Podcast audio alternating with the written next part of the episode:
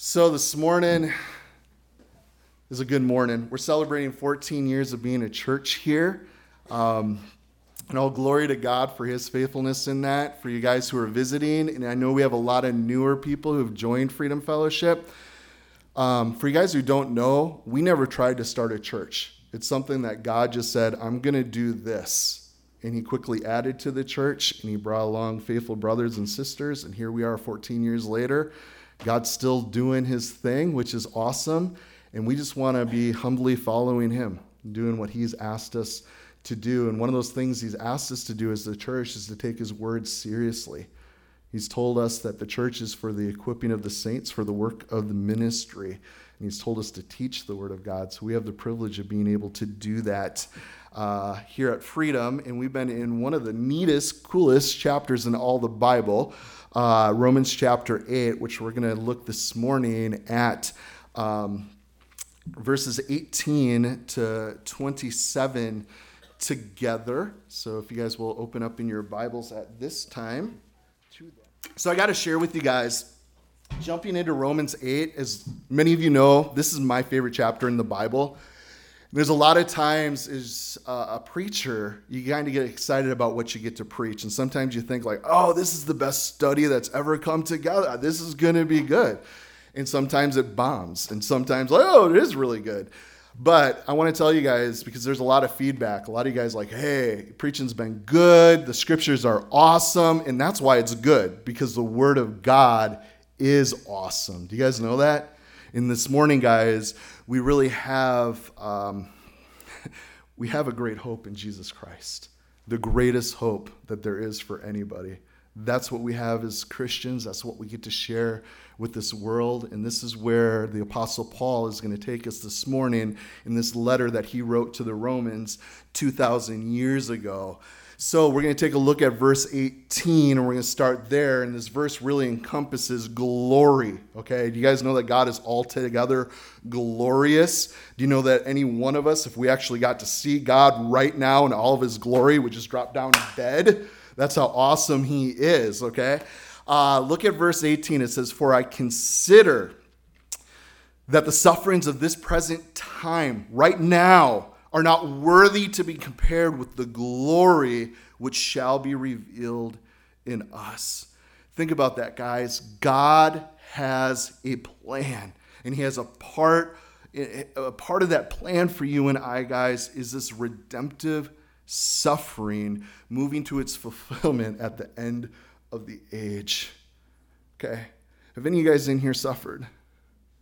Am I the only one? I'll put up two hands. Okay we suffer in this life.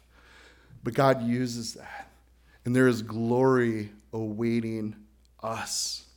I would ask you guys um, to pray. You guys know our sister AJ. We love her. She plays the piano up here for her father passed away yesterday. Okay? And I think one of the, because some of us, we, we suffer daily. Some of us have chronic pain. We have things we go through.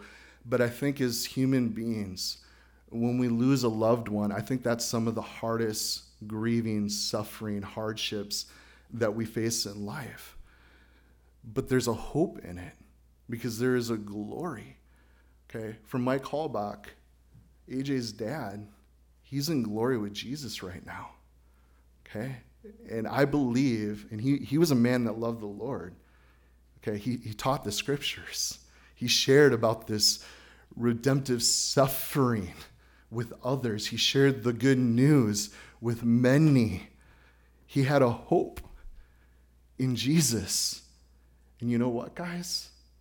He is there today in glory.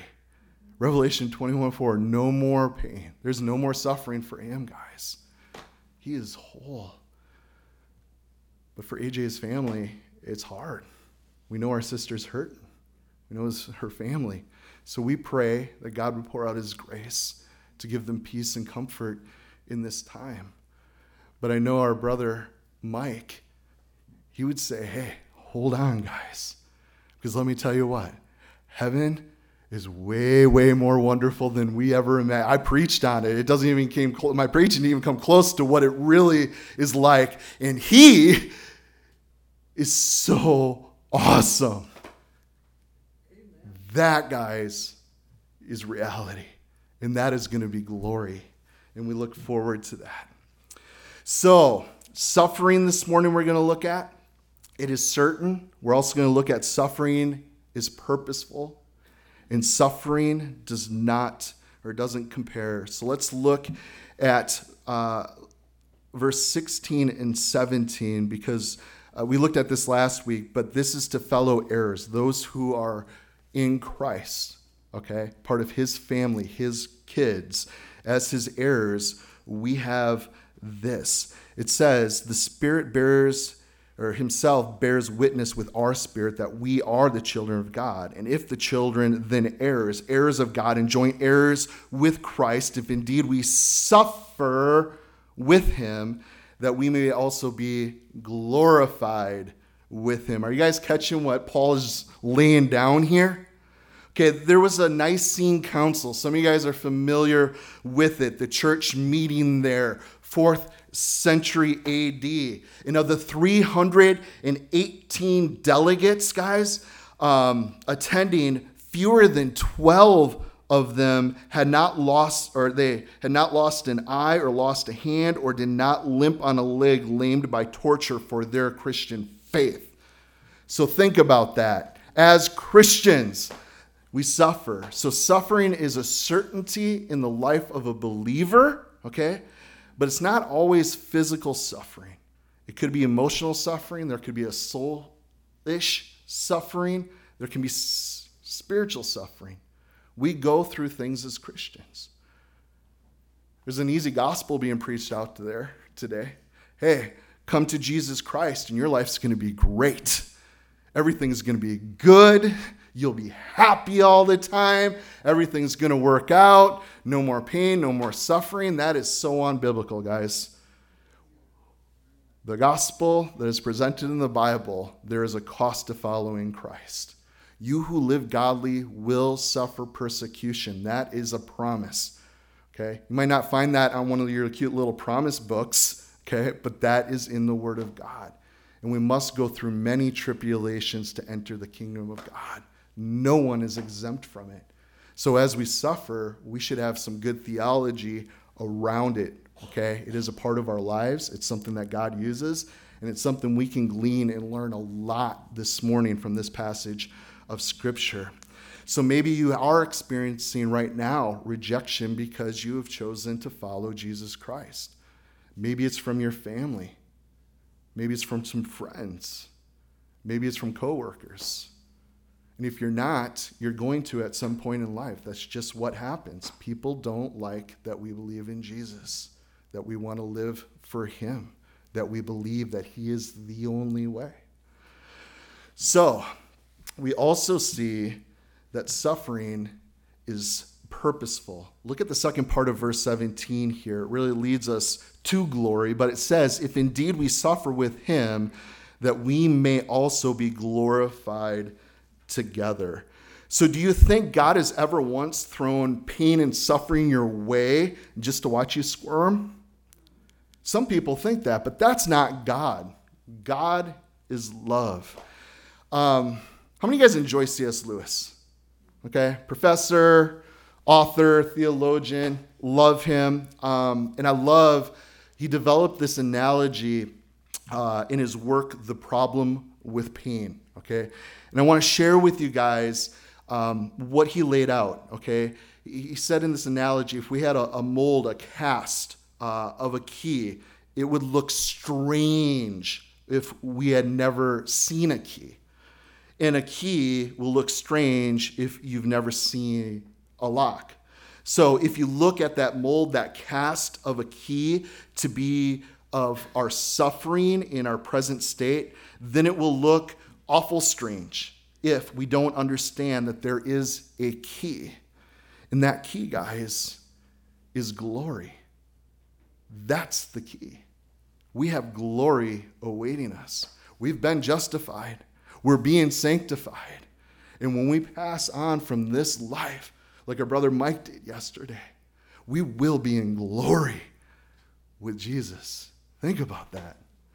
So, um, I do want to speak real quickly Because when I counsel with people and I talk with those who are hurting, have fallen on hard times, okay, um, depressed, uh, suffering, a lot of times everything going on in their life is being dictated by how they're feeling.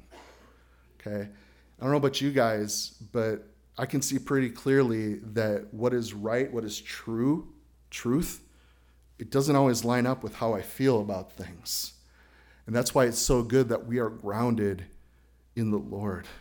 And His word for Jesus is the way, the truth, and the life. He's our way to glory, guys.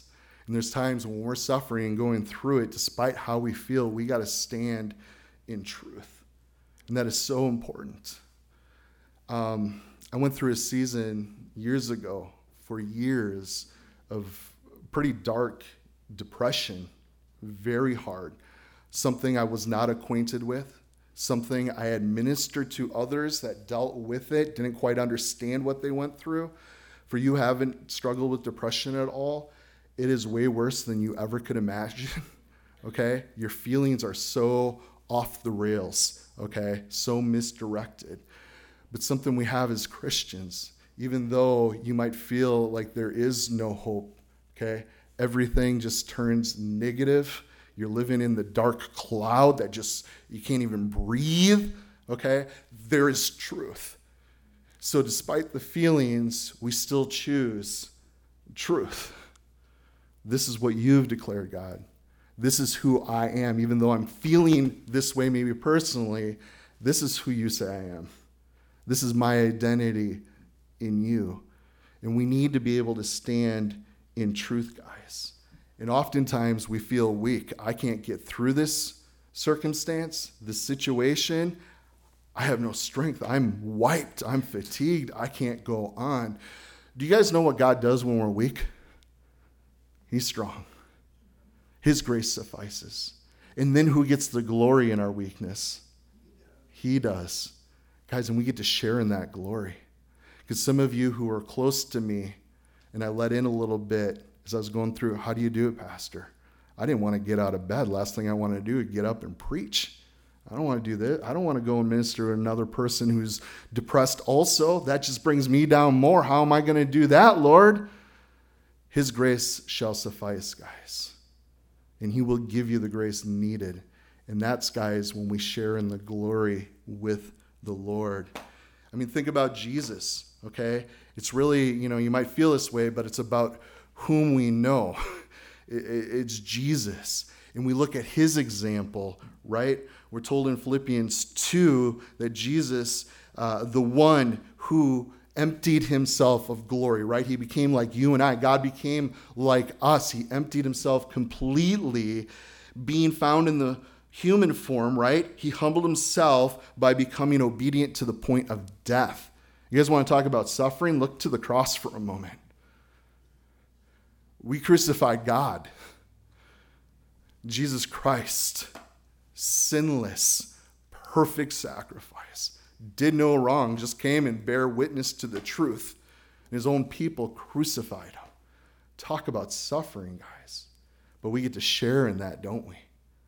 because he was willing to suffer, he emptied himself and went through all of that. We get to live. What a Savior, guys. What a God we have.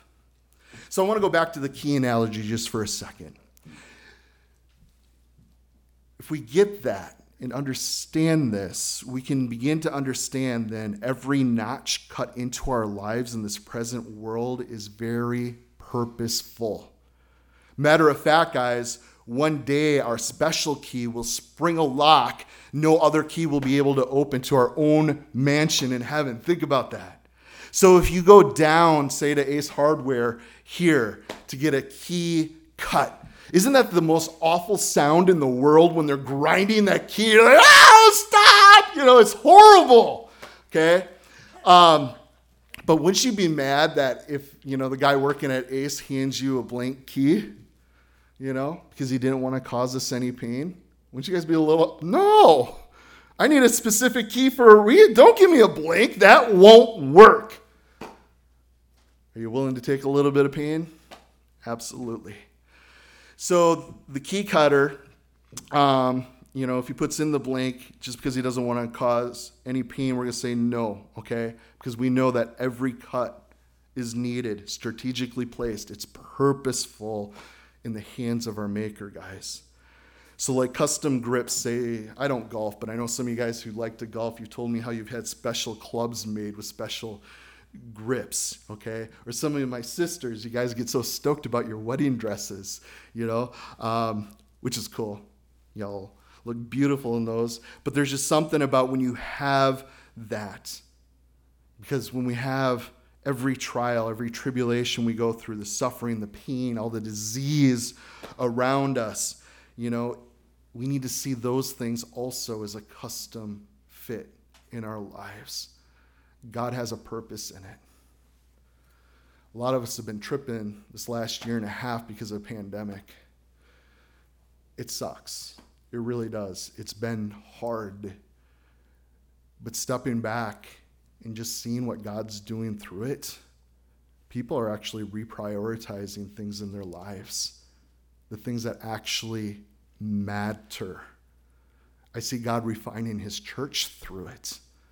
Seen a lot of brothers and trip brothers and sisters tripping over temporal things in this life.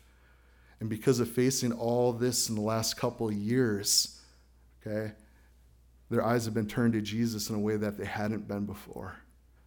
Eternity is what matters.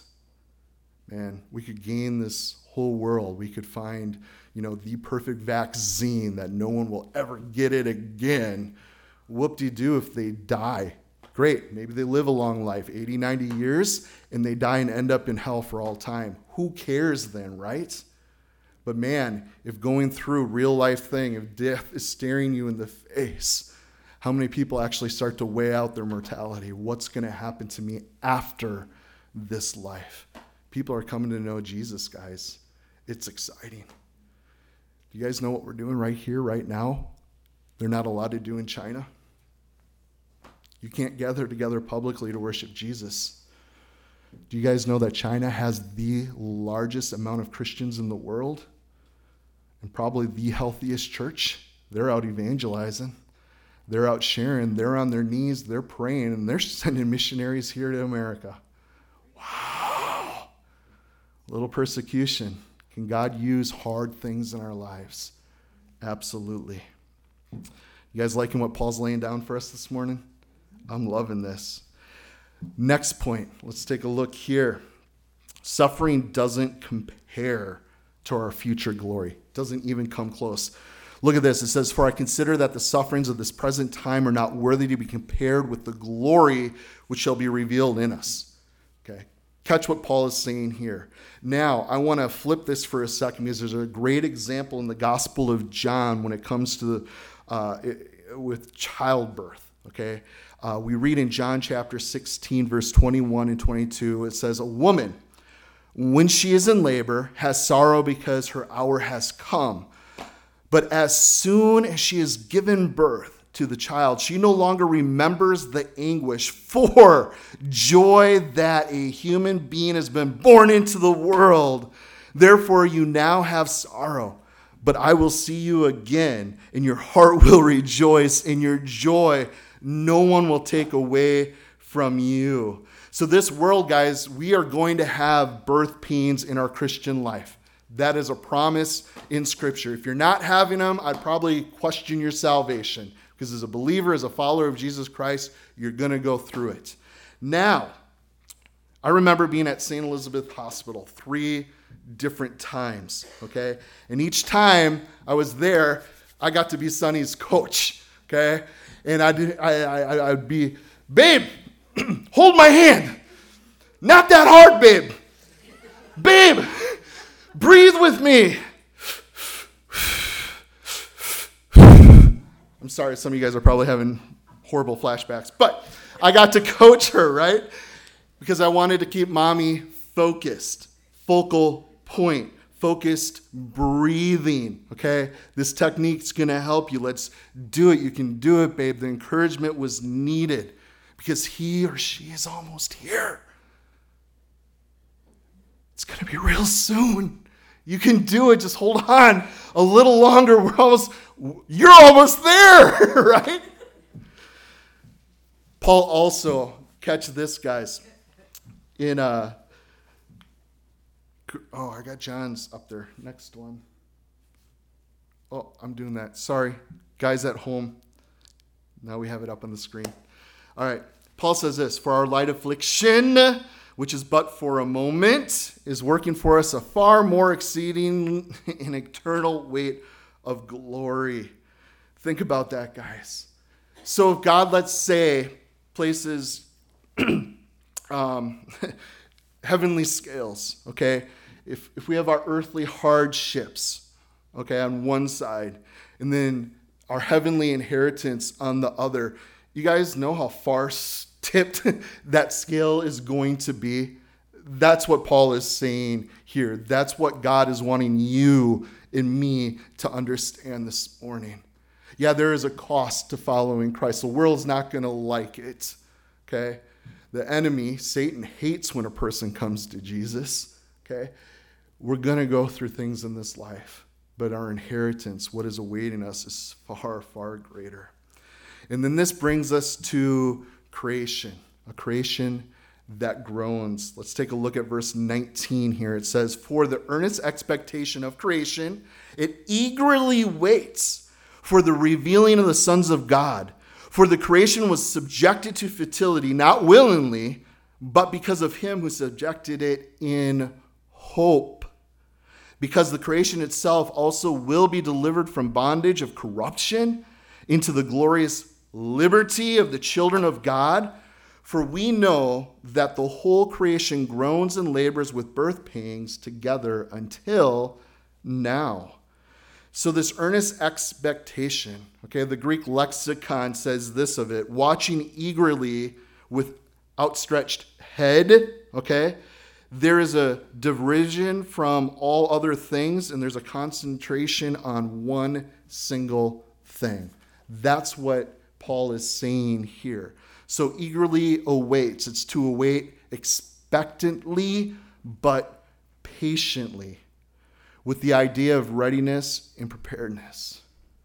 So eagerness, okay, eagerly awaits. I want you guys to catch this because it only comes up, this little phrase, seven times in the New Testament. And you guys can check this out because every time we read eagerly waits, it's connected with the second coming of Jesus Christ. Think about that, guys. As Christians, what are we eagerly waiting for? We're, oh man, I can't wait for the rapture to finally see Jesus face to face, guys. And that could be any day. Do you guys know all prophecy has been fulfilled up to the point of the rapture of the church? And then Christ is going to return. That's where we are to be looking for him. I know a lot of Christians are looking and trying to figure out who the Antichrist is. We're never told in the Bible to be looking for him. We are to be looking for our Savior, Jesus Christ. He is our blessed hope. We're looking into him. I talked on a Wednesday with a Christian guy who loves conspiracy. He's into everything that's going on in the world, and everything to him is a conspiracy. And we have some really fun conversations. And he's like, Aren't you scared about all the globalization? Because this is going to happen, and the world's coming together. I'm like, Praise the Lord, brother. I don't know about you, but I want Jesus Christ to come back. I am all for globalization because God said it must happen before he comes. God said it's going to happen. And then we see it happening, guys. We should be getting excited. Amen. I don't want to stop it. I want Jesus to come back. He is the answer to all our problems in this world. Amen. You want to see the wrongs righted? Our Savior needs to come back. He will rule and reign upon this earth. The government will be upon his shoulders. Because the governments of this world, they're not doing it well right now. Even the best, like we got the best government in the world, guys, and we're a mess. We need Jesus Christ to come back. Amen? Amen. So, verse 20, look at this. For the creation was subjected to futility, not willingly, but because of him who subjected it in hope. Creation was subject to futility or frustration, we're told. So here we have creation, animate and inanimate objects personified. Okay? We think of tornadoes or hurricanes. And you guys have been through a hurricane? Anybody?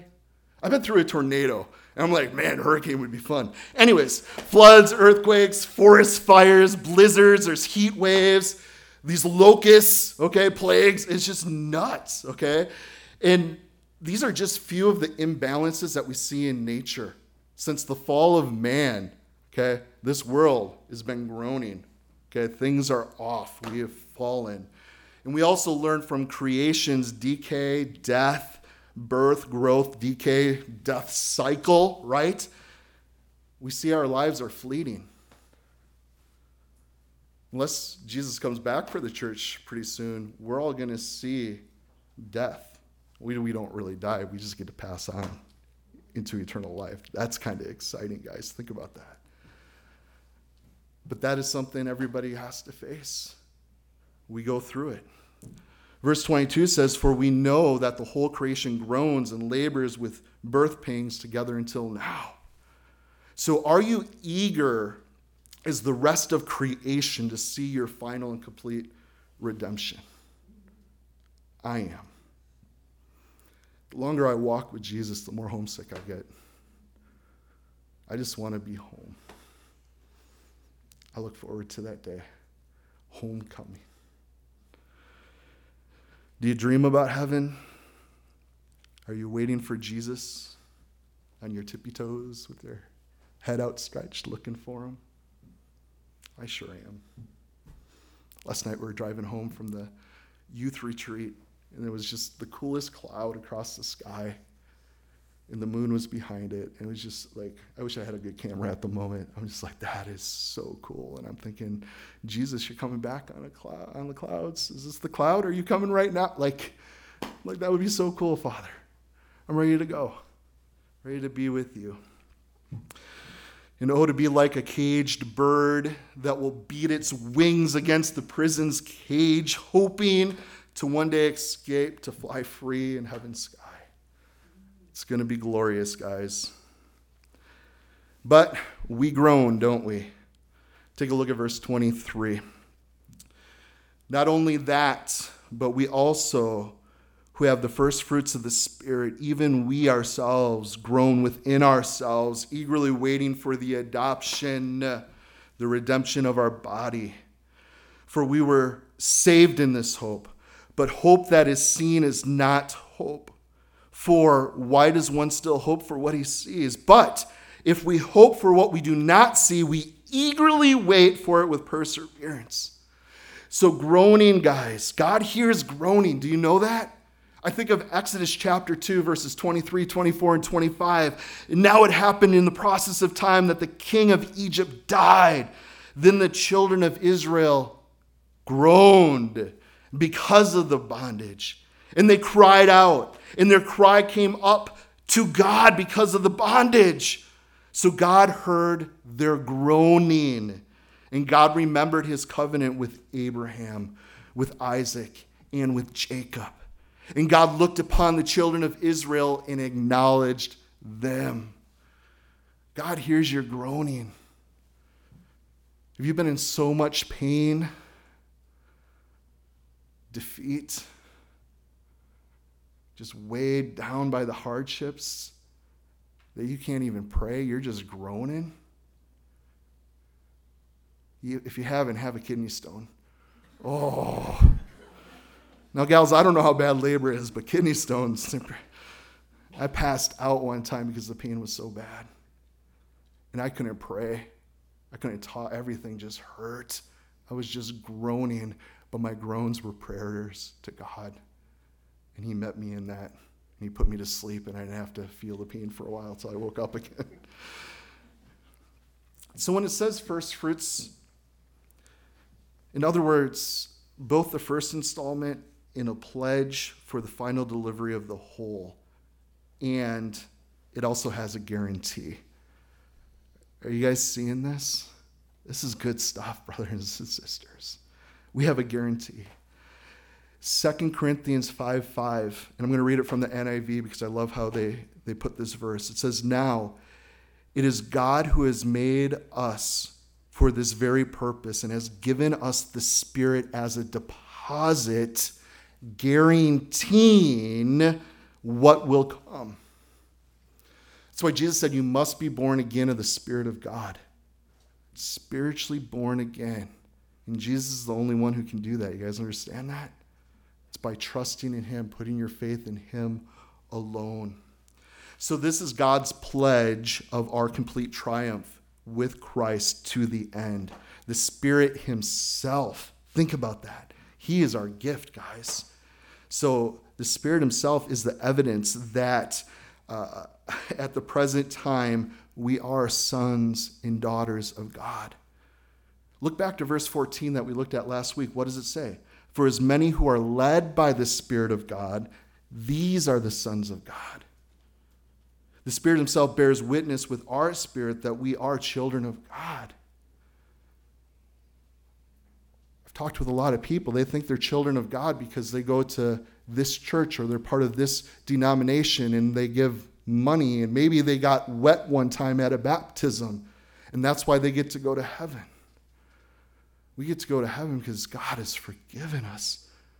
He gave his only begotten Son, who lived a perfect, sinless life to die upon a cross to pay a debt you and I couldn't pay. And that sinless sacrifice took because when he was he, he died, they buried him and he rose 3 days later. And that's why Jesus can say, I am the resurrection and the life. He who believes in me will never perish, but have eternal life.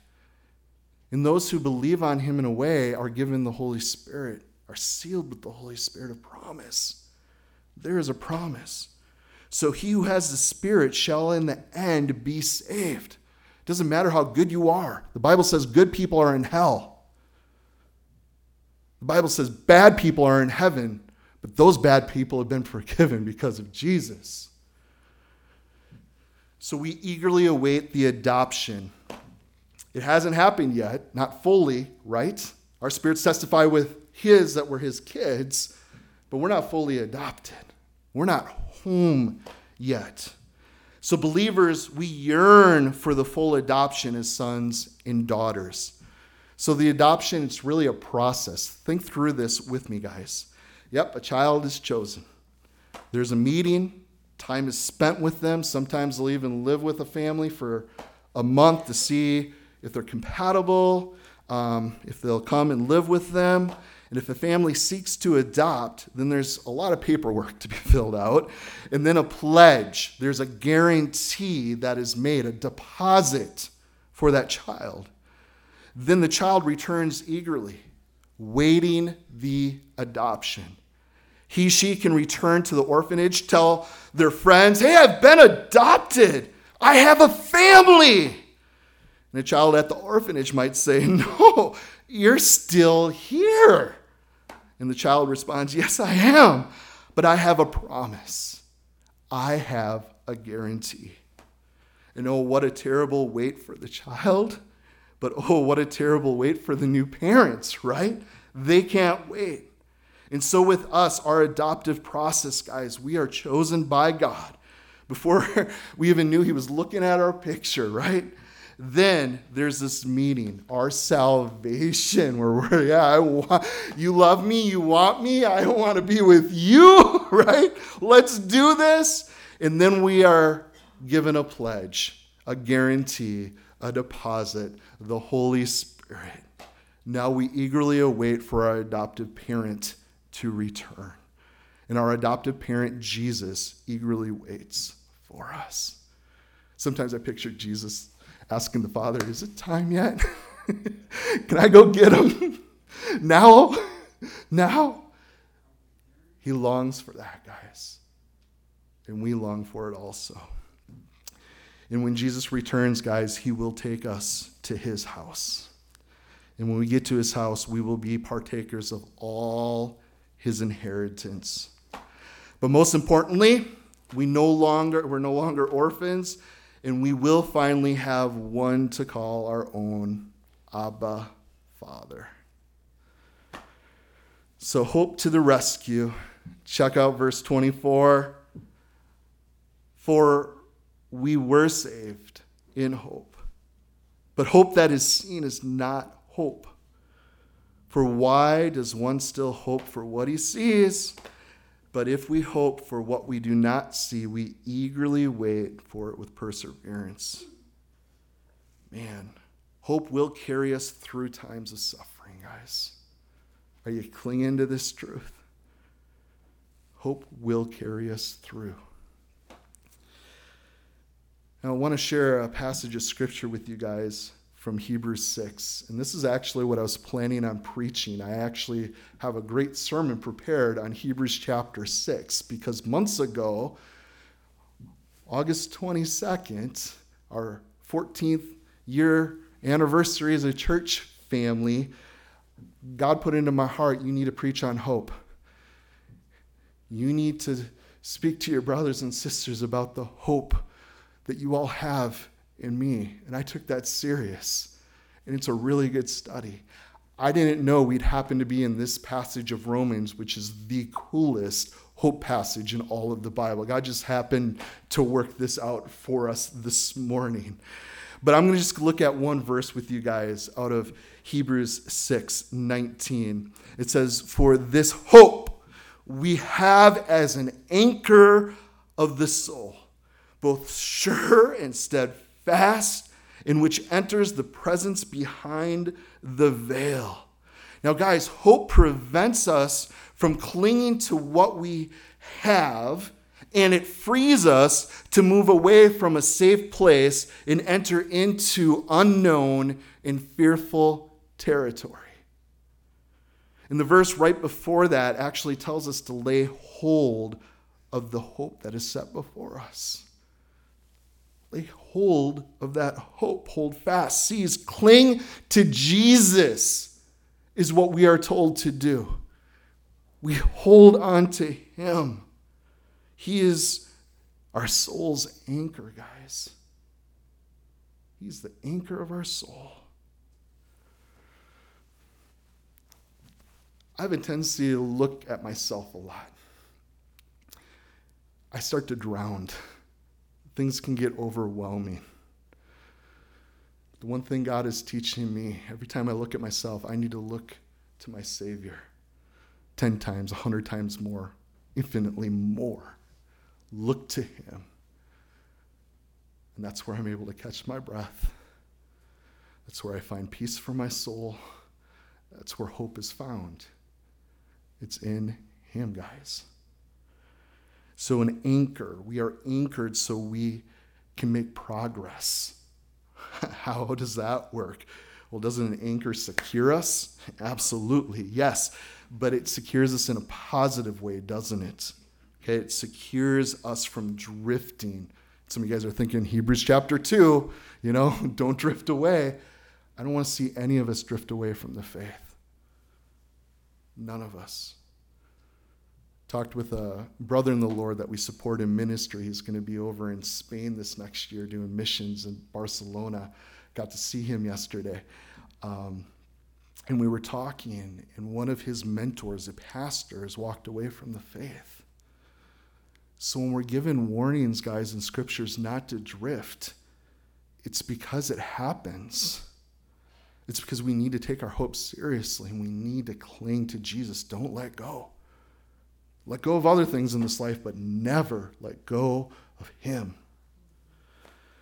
You see, we are anchored heavenward. Do you guys understand? We are anchored and we are going to heaven. Where Jesus ministers in the very presence of God, and that anchor will not fail. The hope is an anchor. Faith is the rope. Okay? The ship is held by the anchor cast into the unseen depth beneath, the Lord has a safe and secure harbor in which our soul can securely drop anchor. So, Jesus is an anchor that will hold your life's boat steady no matter what tempest of trouble there is or what downpour of doubt may rage in your life. He is that anchor for you and I. And He can sustain and He steadies us when we are beaten and battered by life. That's our Jesus. So let's wrap this up. Back to Romans Look at verse 26 with me. We're going to look at the Holy Spirit groans, not just us groaning, but the Spirit Himself groans. Likewise, the Spirit also helps us in our weaknesses. For we do not know what we should pray as we ought, but the Spirit Himself makes intercessions for us with groanings which cannot be uttered. Now, He who searches the hearts, knows what the mind of the Spirit is because he makes intercession for the saints according to the will of God. So, Holy Spirit to the rescue here, guys. I love this. So, to help lend a hand, you guys know that Jesus said, I will send the helper, the Holy Spirit. He is there to help us. Okay? We can't do anything without God. Do you understand that? He's there to help us. I think about God the Father. Okay, he understands what the Spirit desires, even though it is inexpressible in human terms. So there's no passage that I've found in all the scriptures, guys, that provides greater encouragement for prayer than these verses right here. Think about this. Listen to the intensity to what Paul is laying down by which the Spirit brings his prayers. That's pretty cool. Spurgeon describes a king and a petitioner. Bring your case before me, and I will grant you your desire, is kindness. But for him to say, I will be your secretary, I will write out your petition for you. I will put it in proper words so your petition shall be framed acceptably Guys, this is the goodness to the utmost stretch. And that's what the Holy Spirit does for you and I. Is he groans and he prays on our behalf, guys. So there are times we can't pray. We can't pray. And we groan. When we get the call or the message from somebody who just lost a loved one, I don't even know what to pray right now. Your heart sinks, breaks with them, and you just cry out. You're groaning, oh Lord. There are those times where we see a wayward child making those choices you wish they wouldn't make. As a parent, that hurts. You said all the prayers you can think you can pray. You said them all. And now all you can do is just groan. That's the Spirit, guys, in us. The Spirit is praying with us in those things. So there are times that we can't pray. My question for you guys this morning is Will you let the Holy Spirit come and rescue you? Will you let Him?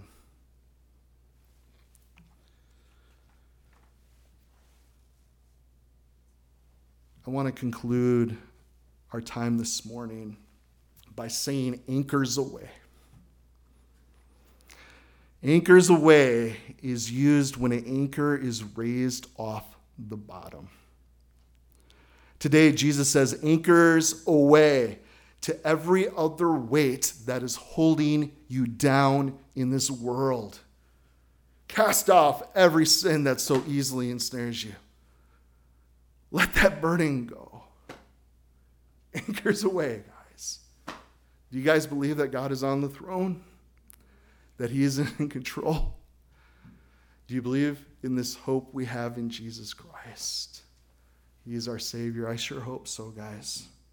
Because He seeks to be your only anchor who will hold you sure and steadfast, guaranteed.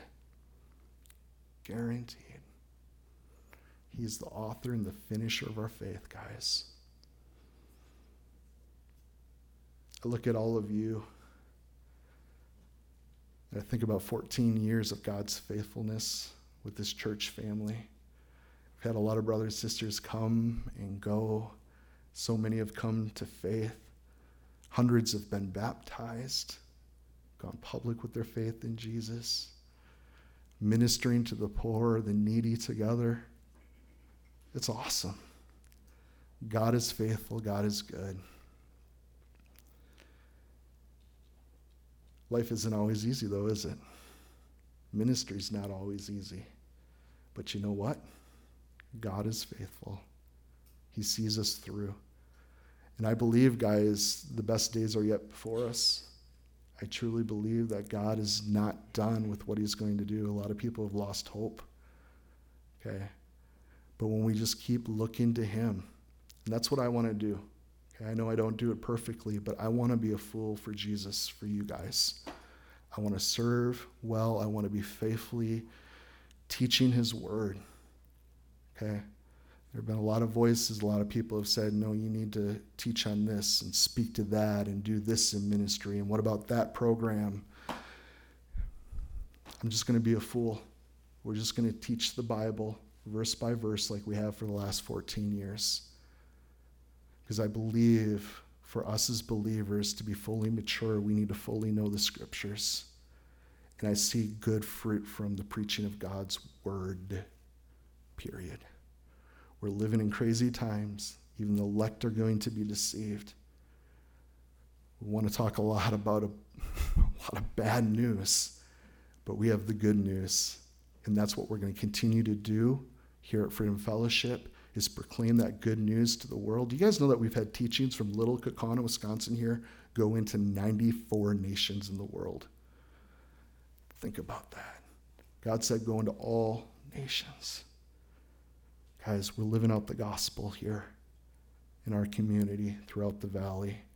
We're loving people. We're sharing the good news. And I want to thank you guys for being a part of it. Thanks for serving and the sacrifices you make. There's so much that goes on that's not even seen. I had a conversation with Ozzy just last week or two weeks ago. We were talking about the body at work together, okay? We have the eyes seeing stuff, the mouths that like to speak. You know, maybe I'm the mouth, I get to preach. You um, but he brought up the point of the liver in the body. If we, nobody sees the liver, but if you don't have the liver, you're going to die. We all have parts. And I just want to thank you guys for doing your part. And I want to encourage you as a brother in the Lord, as your pastor, let's go for it. Time is short. Let's not waste our lives, okay? Let's stay committed to what God has asked us to do. And I believe that more people are going to be set free, that they also are going to find this anchor of hope, that their souls can find rest in their Creator, Jesus Christ. Amen.